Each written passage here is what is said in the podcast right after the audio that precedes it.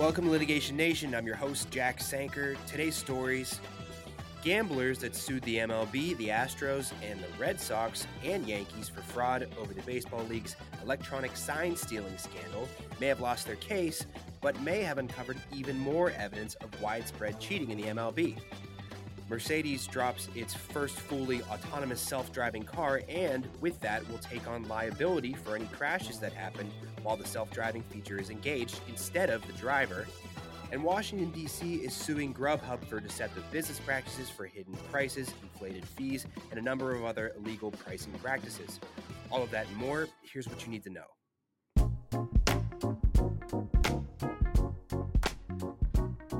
Up first, the Second U.S. Circuit Court of Appeals in Manhattan affirmed a ruling against a number of gamblers who had sued the MLB for fraud after a scandal involving sign stealing that was uncovered in 2017. The claimants, online gamblers who claimed they lost bets because of the sign stealing of the Astros and the Red Sox, among other teams, alleged that the MLB defrauded them out of their winnings by allowing the cheating to occur. From a Reuters report, quote, this action is nothing more than claims brought by disgruntled fantasy sports participants, unhappy with the effect that cheating in MLB games may have had on their level of success in fantasy sports contests, Circuit Court Judge Joseph Bianco wrote for a three judge panel, unquote. The request for class certification was also denied. And some background on the underlying sign stealing scandal. In 2017, the Astros, who won the World Series that year, were accused of stealing pitch signs with technology. Apparently, a camera that was located in center field would film the signs as they were coming in from the catcher. That feed would then be transmitted to the tunnel behind the dugout, which would then be relayed to individuals in the crowd who could bang on trash cans or things like that to signal to the batters what pitch was incoming. In 2020, the MLB found that the Astros stole signs from pitchers and catchers in 2017 and in 2018. Gamblers alleged the MLB therefore defrauded them out of their winnings on certain bets. Now, I'm not sure how they could ever prove causation here because I think you'd have to show that specific bets were lost based on the sign stealing, but I digress. Anyways, the second U.S. Circuit Court of Appeals didn't buy that and denied the gambler's appeal. The story gets more interesting in another ruling issued by that court. Apparently, in 2017, MLB Commissioner Robert Manfred wrote a letter to the Yankees. We don't know yet what the contents were. However, the letter was produced under seal via discovery in the underlying sign stealing lawsuit, and the Yankees lawyers argued vehemently that unsealing the letter would lead to irreparable harm to the team. Now, if you put two and two together here, it seems like the mysterious letter probably at least hinted at the Yankees being involved in the sign stealing scheme in some way or another. Looking at a second Reuters piece now published on March 22nd, quote, we know very little about the letter, except that it apparently arose from a 2017 MLB investigation that began when the Yankees accused the Red Sox of using electronic devices to steal signs from the Yankees catchers. In September of 2017, the MLB issued a lengthy press release about the investigation.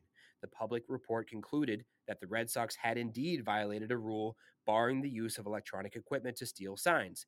The MLB also disclosed that it investigated the Yankees for sign stealing at the behest of the Red Sox. The press release said that there was insufficient evidence to support the Red Sox assertion that the Yankees were using their television network to steal signs. The MLB, however, did say that it was imposing a small fine on the Yankees for violating a rule governing the use of the dugout phone, unquote. So, the 2017 investigation showed the Red Sox were violating the rules just like the Astros were, but that the Yankees weren't reprimanded like the Sox were. They were fined instead.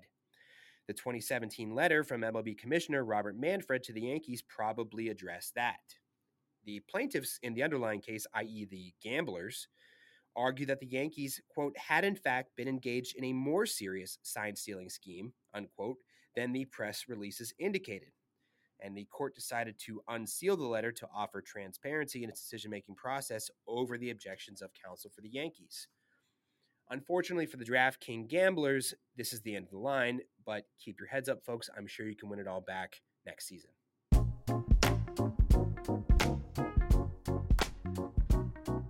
Up next, a particular brainworm of mine has been the question of who will be responsible in a civil lawsuit for crashes involving self driving vehicles. In episode 6 of the show, we covered the first felony charges stemming from a collision involving a Tesla using its autopilot feature. I have not seen any clarity, however, on the question of what would happen in a civil context. This new report from Road and Track on March 20th partially answers that question. Apparently, Mercedes is differentiating itself from Tesla in this regard and is taking express responsibility for civil liability stemming from use of its Drive Pilot system, which works substantially the same as the Tesla car system does. Quoting from Road and Track, Mercedes' new Drive Pilot seems in operation like many traffic jam assistant technologies that are already on sale today. On certain highways below 40 miles per hour, a Drive Pilot equipped S Class or EQS will take control of the car's speed, steering, and brakes to move you along in traffic. But there's one key difference. Once you engage Drive Pilot, you are no longer legally liable for the car's operation until it disengages. You can look away, watch a movie, or zone out. If the car crashes while Drive Pilot is operating, that's Mercedes' problem, not yours. Quote, by the end of last year, we were the first automaker to get international certification for a level 3 system, Drive Pilot senior developer Gregor Kugelmann told Road and Track. We're aiming to get that for California and Nevada by the end of this year, and we're checking a lot of other states as well, unquote. Now, the key distinction here is that under the law in states like California and Nevada, which are the trailblazer states here in the US, there are three tiers for self driving capabilities. And generally, level two, which is the only one on the road right now, requires that a driver keep their hands on the wheel, keep a lookout, and basically supervise the self driving car. And that's currently what Tesla offers with its autopilot feature. Again, check episode six for coverage of the Tesla autopilot crash that killed someone because allegedly the driver wasn't paying attention. Now, level three allows the driver to truly zone out and let the car drive itself.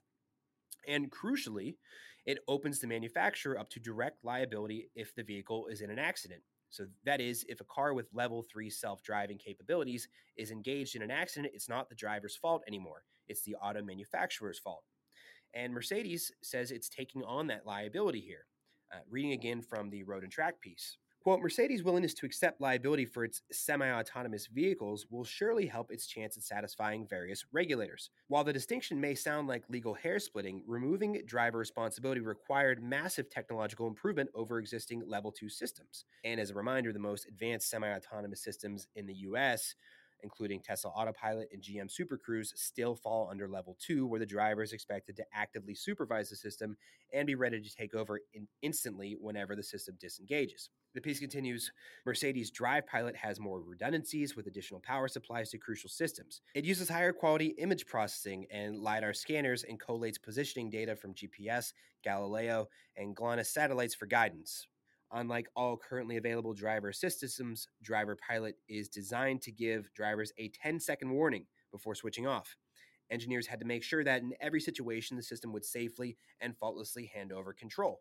These self imposed requirements mean Mercedes had to solve the conditions that current level 2 software simply can't handle. For instance, today's semi autonomous systems simply don't know how to recognize approaching emergency vehicles. It's the driver's responsibility to notice flashing lights and sirens and to take over control of the vehicle to make way. Since Drive Pilot and its manufacturer are legally responsible for the vehicle's operation, the software has to follow the law. The complexities of clearing a path for an approaching ambulance, fire truck, or police vehicle are beyond the system's abilities. Instead, the software uses microphones and cameras to detect emergency lights and sirens far enough in advance to issue a full 10 second warning before the manual takeover. Unquote. So, currently, the Mercedes Drive Pilot program can only be used in certain circumstances under 40 miles an hour, no construction zones, only divided highways with no stoplights, and currently will only operate in daylight. Journalists who had the opportunity to ride in the Mercedes say in their experiences it runs a lot smoother than other self driving cars, which is pretty cool. And ultimately, this is a huge step forward in terms of AI and self driving vehicles. Sure, it's limited in its current application, but Mercedes is the first car manufacturer that's willing to put its money where its mouth is and say that its vehicle is truly self driving in these circumstances. To be clear, the distinction is pretty wide between Tesla and Mercedes product. The Tesla product requires you to keep your hands on the steering wheel, keep a lookout, and to ultimately supervise the activity of your vehicle. You can't just zone out. With the Mercedes product, you're able to essentially fall asleep and wake up at your destination. That is a huge difference between the two, and one that I think will probably garner higher prices. It's technology that many people were getting skeptical about, especially because Tesla, the leader in this technology, has yet to remove itself from beta testing. However, this could be an example of a company that's first to market not being the company that wins that market. And from the legal perspective, it's a big gamble, right? For Mercedes, with its drive pilot system properly engaged under the right circumstances, run someone over, for example, that's almost automatic liability against Mercedes, right? I'm sure plaintiffs' lawyers will be happy to think about these scenarios, but you have to think that Mercedes wouldn't stick its neck out like this unless the technology was pretty reliable.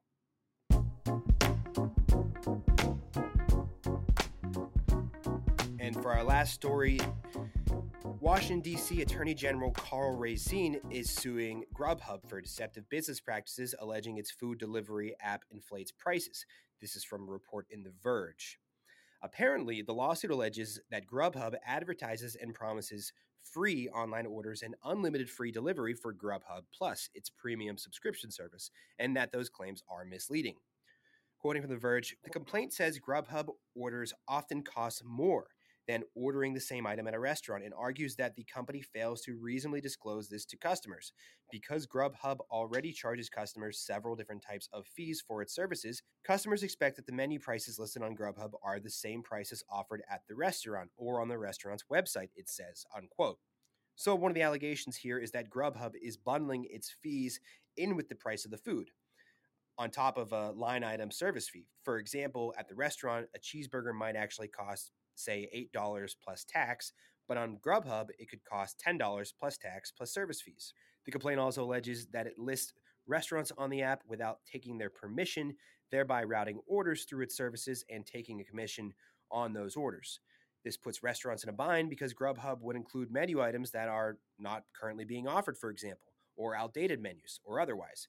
Quote, the complaint says that it listed over a thousand restaurants in DC that had no connection with the company, asserting that the unapproved listings often contain menu errors and resulted in orders that would take longer to fill, would be filled incorrectly, and will be delivered cold or would eventually be canceled altogether. So the harm to restaurant owners here is real. People will get cold or improperly filled orders and blame the restaurant, potentially ruining the opportunity for down the road orders. And if the order is canceled after it is ordered, the restaurant may have already made the food. So they'll have to eat the cost for materials and labor for that order. There are a number of other issues listed in the complaint. For example, Grubhub launched unsanctioned microsites that appeared to be official restaurant websites without the permission of those restaurants. Grubhub launched custom phone numbers that it let charge fees when customers call restaurants, even when the calls didn't result in orders. The company also offered a quote supper for support promotion that required restaurants to foot the bill for a special discount. It offered restaurants a measly $250 in compensation after widespread backlash. Now, of course, Grubhub has denied all material allegations, and this is a, another in a trend of lawsuits of these types of delivery apps. Chicago, for example, sued Grubhub and DoorDash on similar grounds last year. I believe that Minnesota did as well.